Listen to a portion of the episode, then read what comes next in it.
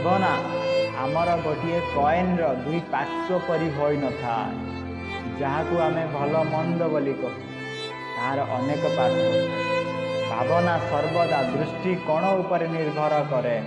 ମନୁଷ୍ୟର ଦୃଷ୍ଟିକୋଣ ଯେପରି ତାହାର ଭାବନାର ପ୍ରତିବିମ୍ବ ସେପରି। ଗୋଟିଏ ସଂସାର ତ୍ୟାଗୀ ଗୋଟିଏ ସଂସାରୀ ଗୋଟିଏ ନାସ୍ତିକ ସଭିଙ୍କ ଦୃଷ୍ଟିକୋଣର ଭାବନା ଭିନ୍ନ ଭିନ୍ନ ଅଟେ। ଆକର୍ଷଣ ସବୁ ଦୁଃଖର କାରଣ। କୌଣସି ଦ୍ରବ୍ୟ ପ୍ରାପ୍ତିର ଇଚ୍ଛାରେ ଥରେ ନିବୃତ୍ତ ହୋଇଯାଆନ୍ତି ଦୁଃଖକୁ ରୁମୂର୍ତ୍ତି ପାଇଲା ପରି ଲାଗେ। ଆପଣ କ୍ରୋଧରେ କିଛି କଥା ଅନ୍ୟକୁ ଖରାପ ଲାଗିଲା ପରି କହିଦିଅନ୍ତୁ। ପରେ ତୁମେ ମନରେ ତାହାର ଅନୁଭବ କରିପାରିଲେ।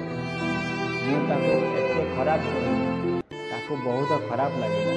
ତାହା ଭାବିଲେ ଏବେ ଏହା ଭାବି ଖୁସି ହେବ କି ଭଗବାନ ତୁମକୁ ମଣିଷ ଜନ୍ମ ଦେଇଥିଲେ ତାହା ତୁମେ ସଠିକ୍ ଉପଯୋଗ କରୁଛ।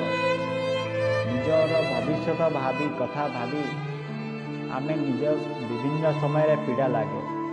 ତୁମେ ସର୍ବଦା ଏହା ଭାବିବ ତୁମେ ତୁମ ମାତା ପିତାଙ୍କୁ କେବଳ କଷ୍ଟରେ ରଖିବ ନାହିଁ ତାଙ୍କ ଦୁଃଖରେ ତୁମର ଜୀବନରେ ଟଙ୍କା ଐଶ୍ୱର୍ଯ୍ୟ ସମ୍ପତ୍ତି କିଛି ନୁହଁ। ଏହାର କେବଳ ଆମ ଆବଶ୍ୟକତା ଠାରୁ ପୂରଣ ଆବଶ୍ୟକତା ପୂରଣ କରିବା ପାଇଁ ଦରକାର ତାହାଠାରୁ ଆଉ କିଛି ନୁହଁ ଆପଣ ଏକାନ୍ତ ହୋଇ ଭାବନ୍ତୁ ଏକାନ୍ତ ଓ ଏକାକୀ ଭିନ୍ନ ଭିନ୍ନ ଅଟେ ତୁମେ ଏକୁଟିଆ ରାସ୍ତାରେ ଚାଲୁଛ ତାହା ଏକାକୀ ସମସ୍ତେ ଲୋକ ଭିଡ଼ ମଧ୍ୟରେ ନିଜର ଅନ୍ତରରେ ନିଜକୁ ଅନୁଭବ କର ତାହା ହିଁ ଏକାନ୍ତ ତୁମେ ନିଜ ହୃଦୟ କାନ୍ଦୁଛି ତାହା କଥା ମନେ ପଡ଼ୁଛି ତାଙ୍କୁ ଦେଖିବାକୁ ବ୍ୟାକୁଳ ହେଉଛି କିନ୍ତୁ ସେ ଆମକୁ ତାଙ୍କଠାରୁ ଦୂରେଇ ଦେଉଛନ୍ତି।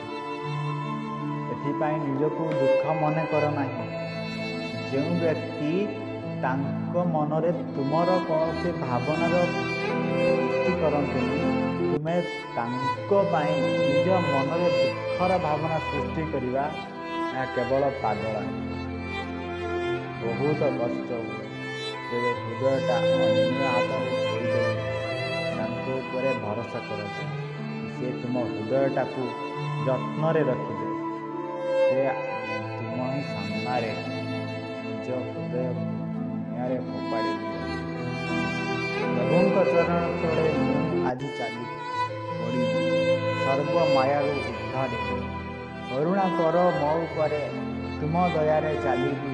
ଏହି ମାୟା ସମୁଦ୍ର ସଂସାରେ ତୁମ ଭକ୍ତି ରୂପ ନୌକାରେ ପାର ହେବାକୁ କର ହେ ନାରାୟଣ କର ମୋ ଉପରେ ଦୟାମୟ ଦୟା ଏ ସଂସାର ନୁହଁ କାହାର ଏହା ହିଁ ସତ୍ୟ। ଯାହାକୁ ଏଠାରେ ମିତ୍ର ମାନିଲି ସିଏ ମୋର ହିଁ ଶତ୍ରୁ ପାଲଟି। ଏଠାରେ ସଂସାରବାସୀ ସମସ୍ତଙ୍କୁ ଜଳ ପରି ଅନୁଭୂତ ହେବେ। ଯେବେ କ୍ରୋଧ କରିବେ ମରୁଡ଼ି ପରି ଛାଡ଼ି ଚାଲିଯିବେ। ଯେବେ ଖୁସି ହୋଇଯିବେ ବନ୍ୟା ପରି ଧ୍ୱଂସ କରିବେ। ମୋର ଯାହା ଅନୁଭୂତି ଯେବେ ଏକାନ୍ତରେ ସମୟ ଅତିବାହିତ କରିବ ନା ସେ ବହୁତ ଖୁସିରେ ରହିବ ତୁମ ପରିବାରର ସହିତ ନିଜର ନିଜ ସହିତ ଯେବେ ସମୟ ଅତିବାହିତ କରିବ ନା ତାହାଠାରୁ ମୂଲ୍ୟବାନ ଆଉ କିଛି ଭଗବାନ ତୁମକୁ ବର୍ତ୍ତମାନ ଯୋଗ୍ୟ କରିଛନ୍ତି କିଛି ପ୍ରାପ୍ତ କରିବାକୁ ତୁମେ ସେ ପ୍ରାପ୍ତିର ନିଜ ସହ ଅନ୍ୟର ମଧ୍ୟ ସାହାଯ୍ୟ କରିବା। ତେବେ ଯାଇ ତୁମେ ଖୁସିରେ ରହିବ। ତୁମେ ପ୍ରଥମେ ମାତା ପିତାଙ୍କୁ ସମ୍ମାନ ଦିଅ। ପରେ ତୁମେ ସମ୍ମାନର ଯୋଗ୍ୟ ହେବ। ଯେଉଁ ବ୍ୟକ୍ତି ନିଜର ଲୋକଙ୍କୁ ସମ୍ମାନ ଦେଇ ନ ଦେଇ ଧନ ସମ୍ପତ୍ତିରେ ପରିପୂର୍ଣ୍ଣ ଥିଲେ ମଧ୍ୟ ତାହାର କେହି ଆଦର କରନ୍ତି ନାହିଁ। ଧନହୀନ ଶ୍ରବଣ ନିଜ ଅନ୍ଧ ମାତା ପିତାଙ୍କ ସେବା କରି ହିଁ ବର୍ତ୍ତମାନ ଆମ ପାଇଁ ସେ ଉଦାହରଣ ପାଲଟିଗଲେ ଧନ ବିନା ମଧ୍ୟ ସମ୍ମାନ ପ୍ରାପ୍ତି କରାଯାଇପାରେ।